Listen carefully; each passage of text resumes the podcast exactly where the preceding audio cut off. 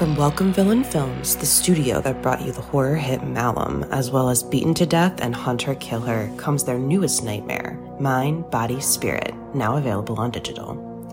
Directed by Alex Haynes and Matthew Miranda, and produced by Dan Asma, Mind, Body, Spirit follows Anya, an aspiring yoga influencer, as she embarks on a ritual practice left behind by her estranged grandmother. What starts as a spiritual self help guide quickly evolves into something much more sinister.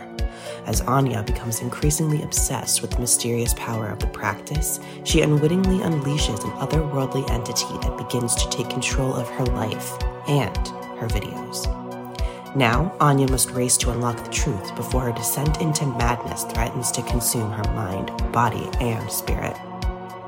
During its festival tour with stops at Chattanooga Film Festival and the Unnamed Footage Festival, Mind, Body, Spirit garnered praise from critics who call it a found footage version of Hereditary and a knockout found footage horror movie for the live stream era. Experience the first ever yoga themed found footage horror film and don't miss the film viewers have called extremely frightening and upsetting. Available now on digital anywhere you rent or buy movies online, including Prime Video and Apple Plus. Don't touch that dial. You're tuned in to the Dread Podcast Network.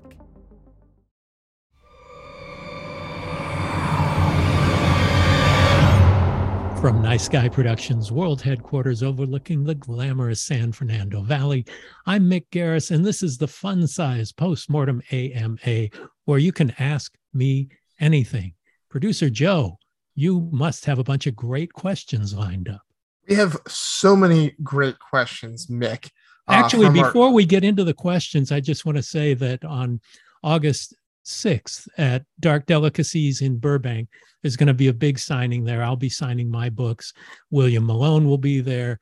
Uh, Joshua Milliken will be there. Handful of people. So that's at Dark Delicacies in Burbank, August 6th at 3 p.m.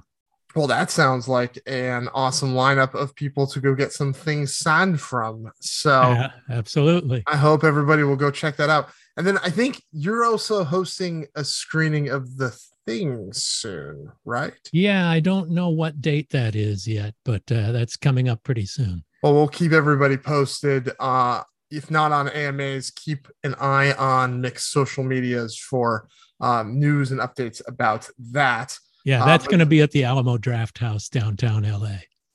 Good, great. Which is uh, which is an awesome theater. So, uh, and I guarantee they will be showing it in its correct aspect ratio. Damn right. Ah, well, uh, well, how are you doing, Mick? What's what's what else is new in your world? Oh, everything is going well. Moving along really well on this pilot script we're working on, and uh, so it's taking longer than I would like, but uh, they always do, don't they? They always they always seem to. Uh, but good. I'm glad things are chugging. We just and wrapped. You? Yeah. Uh, we just wrapped Soulmates, my uh, my my my latest movie that was based on our bloodless script. And um, uh, heartiest of congratulations to you. Thank you on thank movie you. number seven. Movie number seven. So uh, yeah, no, we're we're it seems seems all really promising. Mark Gant, the director, did a really nice job. Uh, you know, all all the footage I've seen looks looks really exciting. So uh, fingers and toes crossed, it all comes together in the edit. Uh, seems like it could be a fun one. I'm so, optimistic. Yes, me too. Uh, all right, let's dive into some questions which we got from our uh, fans on social media and through the new Ask Mick Anything at Gmail uh, email address. Um, so, you ready, Mick? Let's dive in. All right.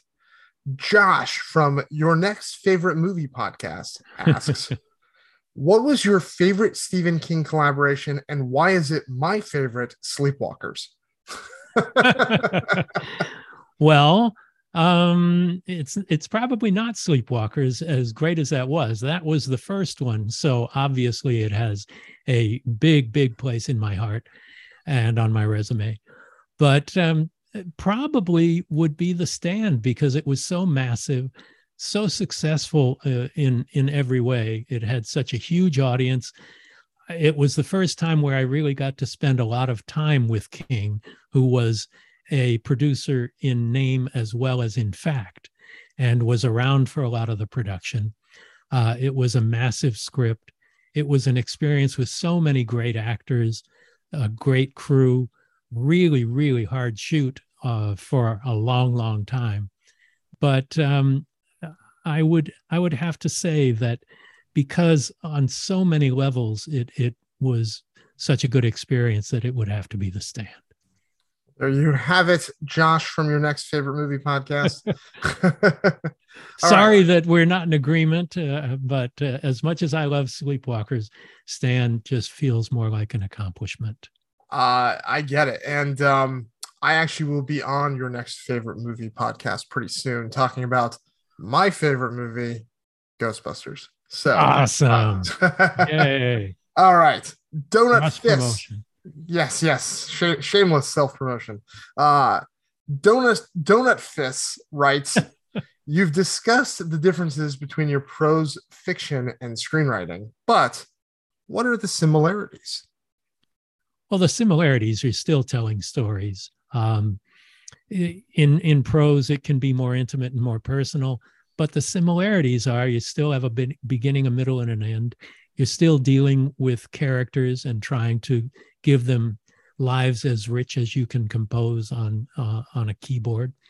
Um, and storytelling is storytelling. The process is completely enjoyable to me uh, in both formats. Um, it's just a matter of format. And anything that's internal, you have to find external ways of expressing it in a screenplay that you don't have to worry about when you're writing fiction. When you're writing fiction, all bets are off and anything can happen. You also don't have the same commercial concerns when you're writing fiction as you're writing the screenplay, but you are still communicating with an audience. And ultimately, they are the arbiters of, of the success or failure of the work you're doing. So telling stories is telling stories. It's just a matter of format. There you have it.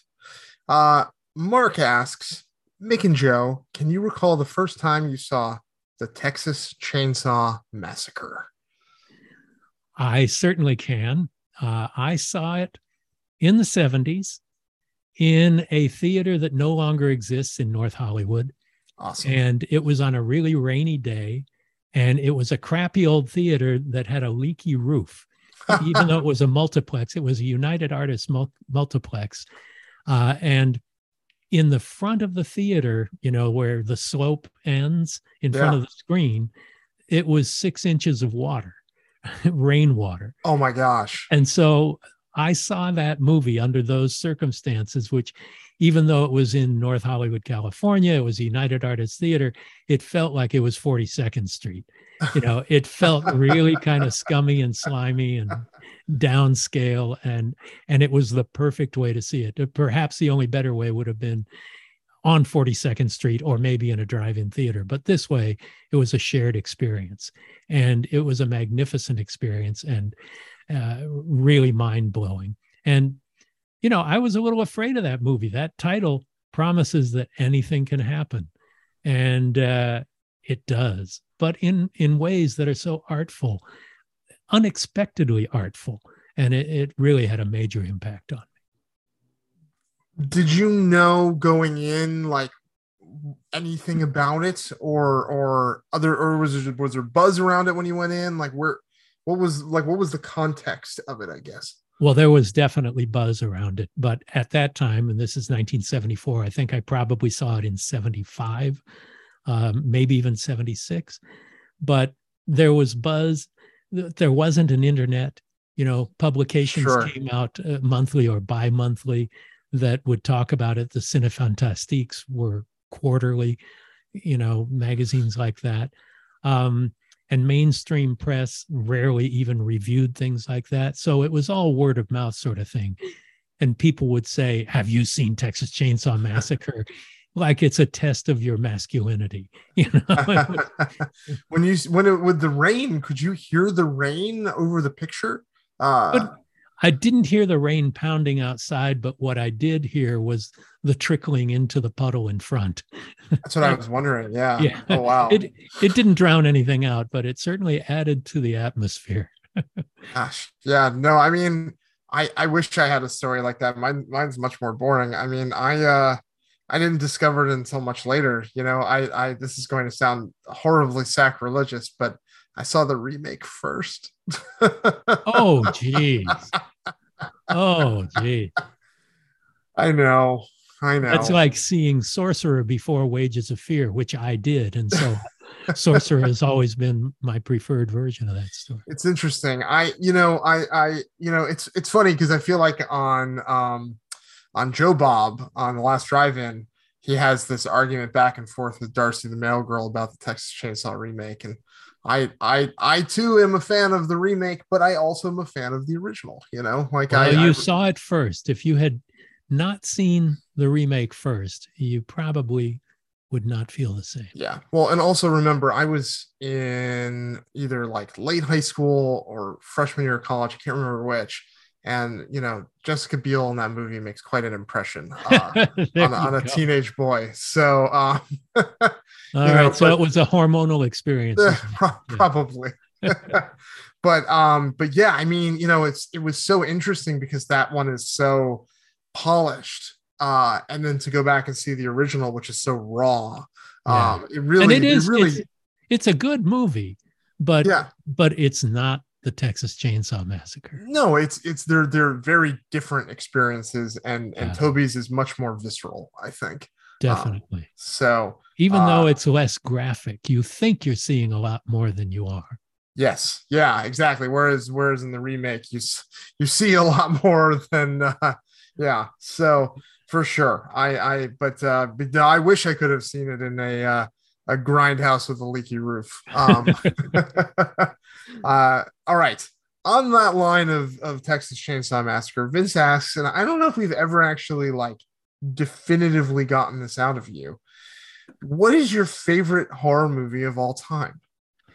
Well, we have talked about this, and people have asked that often. Yeah, and and I just I never prioritize movies. I don't that have way. like a top yeah. 10 list. I because it, it's a constantly shifting thing. And I I always want to be consuming new stuff as well and not right. You know, uh, sometimes sometimes it's the bride of frankenstein just because it it broke so much ground sometimes yeah. it's dead ringers because of mm. its brilliance and the acting quality and how completely original it is. Yeah. Sometimes it's an American Werewolf in London or The Howling, who both of which have equal uh, stature to me in the werewolf movie game, and, and a part of your legacy uh, as well. Um, well, a, as well, but yeah. You know, it it just shifts all the time. Uh, uh maybe it's The Exorcist, or you know, Exorcist II the heretic. No, I'm kidding.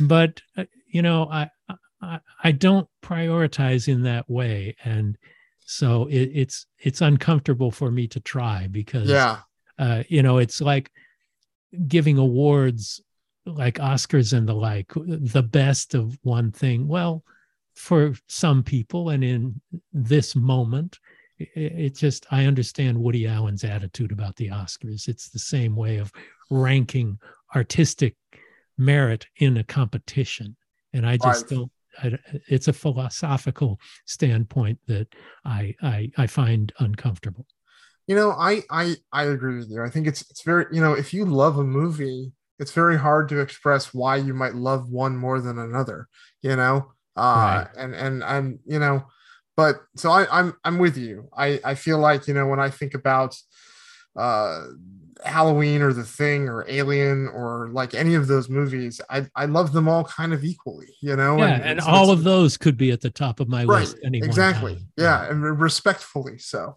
Yeah, uh, and, and, respectably so. Um, and dozens of others as well.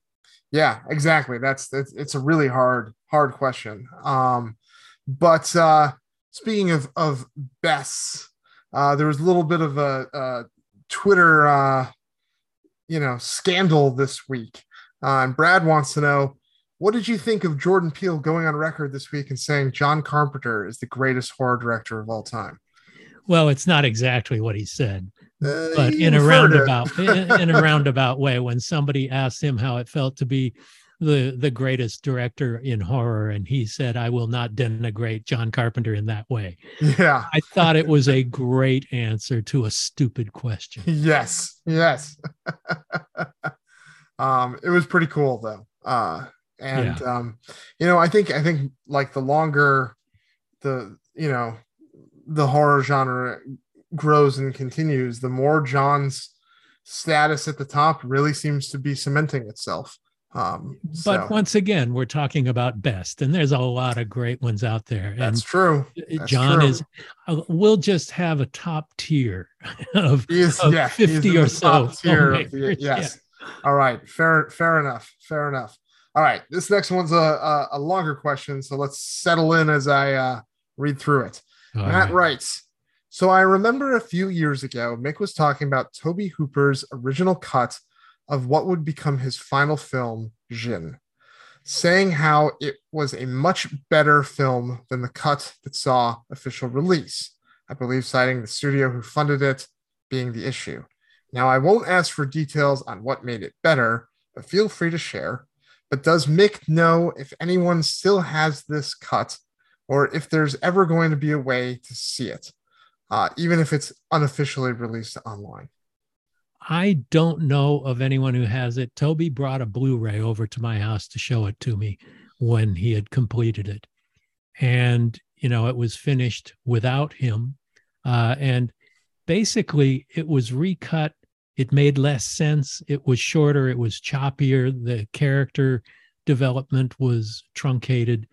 Um, it was it was like an editor took it over who had never edited before. Wow. Um, and the original version, first of all, photographically, it's beautiful. It's really a great looking movie. It was a very troubled shoot, according to him. And Tobe felt that his life was in danger much of the time while he was making it. Wow. Um, but Tobe's son Tony uh, is the most likely one to to have those materials, and I'm not sure if he does. But uh, I don't know that there's much of a possibility of it being restored to Tobe's original vision and being released. I think it's unlikely because of the the uh, Saudi Arabian uh, government having a bit of a problem with the movie as well. So that's why Tobe felt endangered. Oh man. So it's it's it literally might be just one of those movies that's lost to time. Uh Could very well be. well, that's that's that is a bummer. I would have loved to have seen uh his unadulterated uh vision. Yeah, and it wasn't about the violence and the like, but I think it's making movies under governmental auspices is a very difficult way to have your vision. It's hard enough to do it. Uh yeah. It's hard enough to do it even through the Hollywood system. I can't imagine. For sure. All right, here's another one, uh, another longer one from our uh, email. Uh, Steve writes, with so many versions of films coming out on 4K and as special editions, we super fans end up buying them, uh, wanting the definitive edition of our favorites. I just upgraded to Blu-ray for Sleepwalkers after your 30th anniversary podcast. Uh, but this got me wondering: Do you, as the maker, producer, writer, make any royalties from new versions and or formats of your films and television series as they're re-released for example as a film goes from vhs to dvd to blu-ray to 4k etc or if you record a commentary or a new interview for one of them are you paid just once and then you've completed the project and that's it Uh, I have never been paid to do a commentary on a special edition. Uh, I do it just for the love of the movie and, and sharing the stories with people who care about it. The Writers Guild has a very standard set of residual uh, payments that are required. Started with VHS. Um, there's a TV uh, residuals. There's international residuals, which is all countries lumped together, and it's an annual payment um, for all of your projects, not one at a time. Uh, it diminishes over the course of the years with each new edition. It just means that we might sell some more that haven't sold in years. So there would be small residuals that go with that. Um, it's not like back in the old days where a couple of years after The Fly 2 came out um, on VHS, uh, it was released on VHS a couple years later, and I got a couple of checks for like forty thousand dollars. You don't you don't see those that much anymore unless it's for a hit movie. Now, and after all the years, the the multiplication and subtraction uh, diminishes it substantially. For example, a TV residual, the first time it's rerun, you get half of what the scale was. Second time, half of that. And it just keeps going down and down and down. I literally get checks for 12 cents sometimes. Wow. It costs three times as much to four times as much to mail it as it does to as the check is worth and processing and all that stuff. Yeah, I got So- one of those uh, from Troma recently uh, Oh, for 14 cents. Uh, nice. so, yeah. Well, from Troma, it's surprising that you get them. hey, thanks, Uncle Lloyd. Uh, so yeah, so but do you when when they hit new formats per se, like Blu-ray or 4K, is there a um is there is there a boost? Do you see a boost when that happens?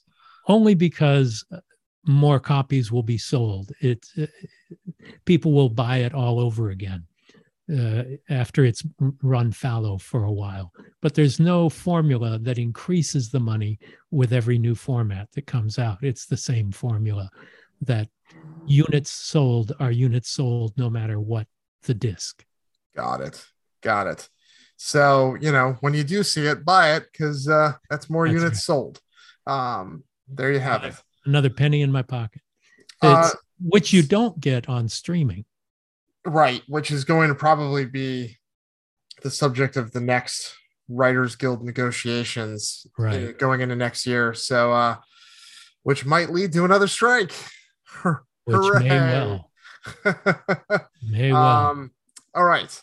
More more on that to come. Uh Adam writes, Mick, I enjoy listening to the audio commentaries on your films, which provide a fun peek behind the curtain.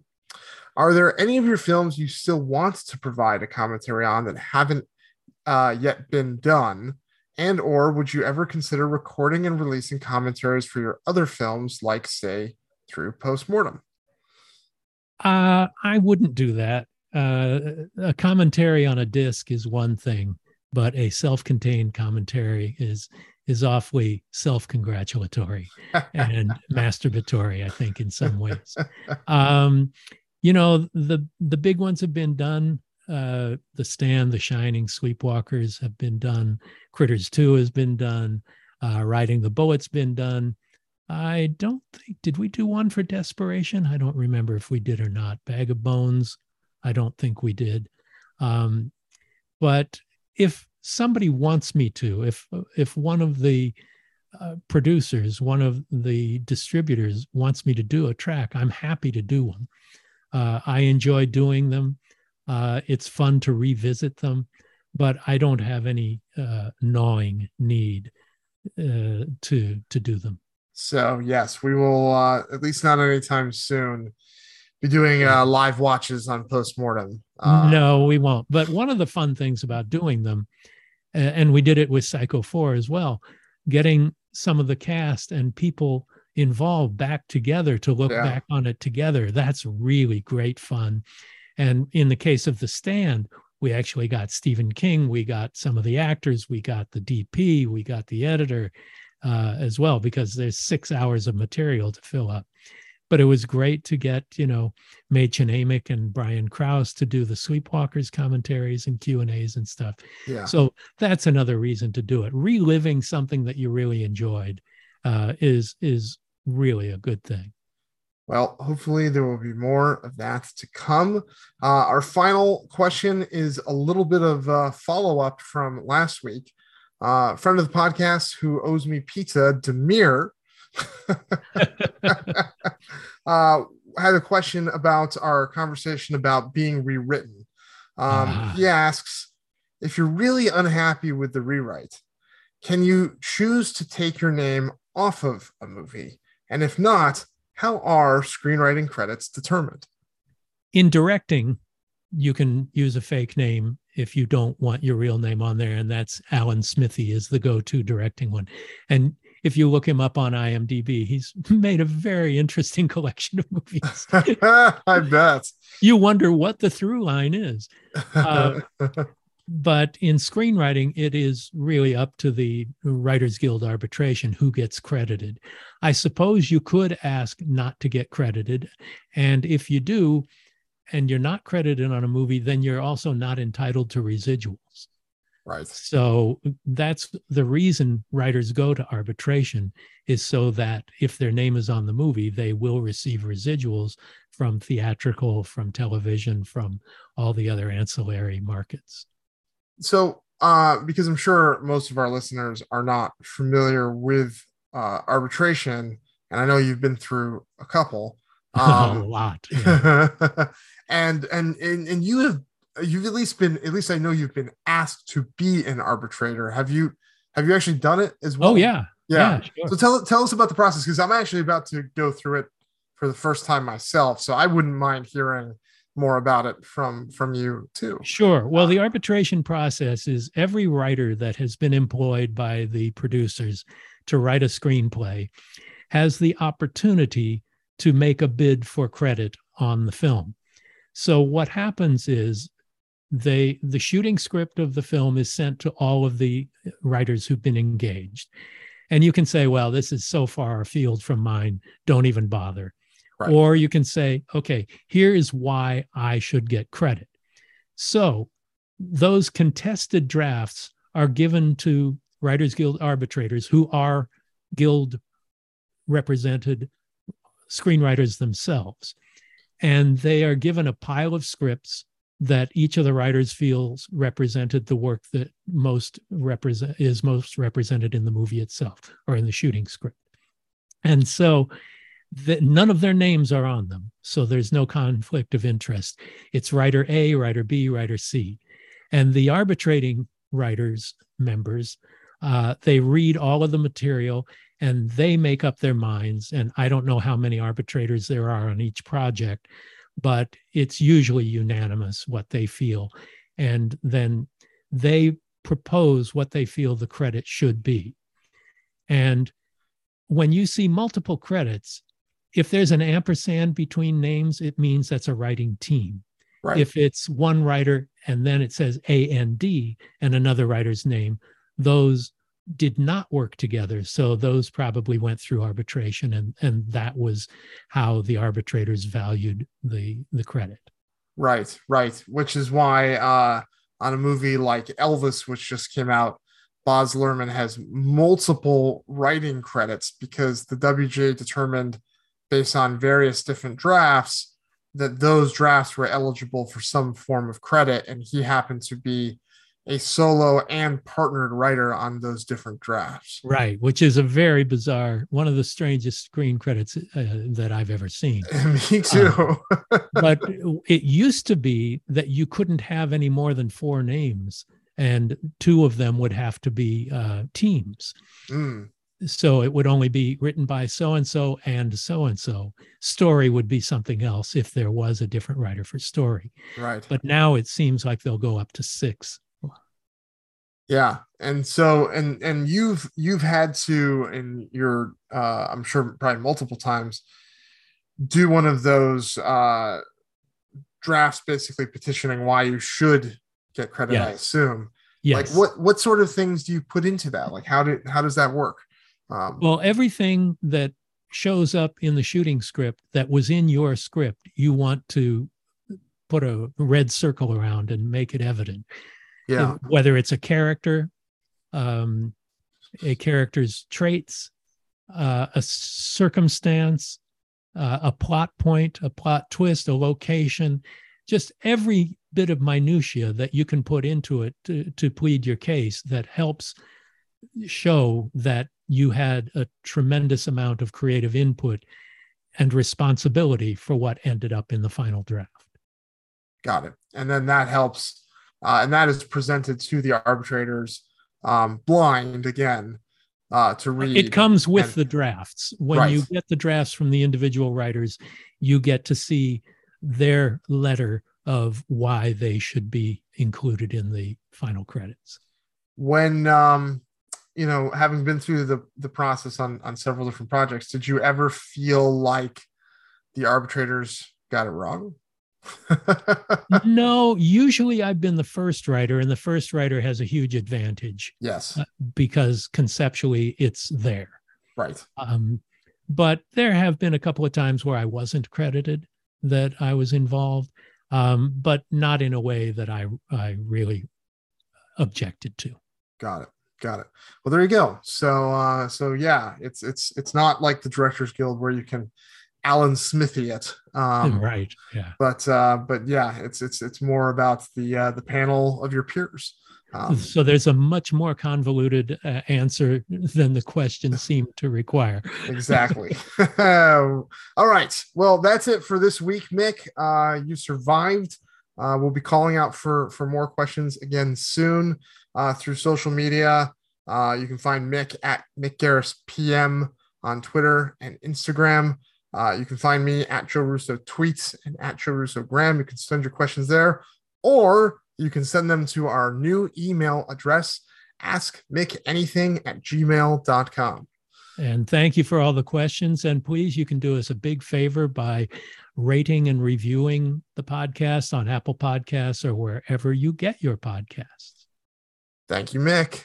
Thank you, Joe. Thanks, everybody. See you next time. Thank you for listening to Postmortem with Mick Garris. Download new episodes every Wednesday and subscribe on Apple Podcasts, Spotify, or your favorite podcast app.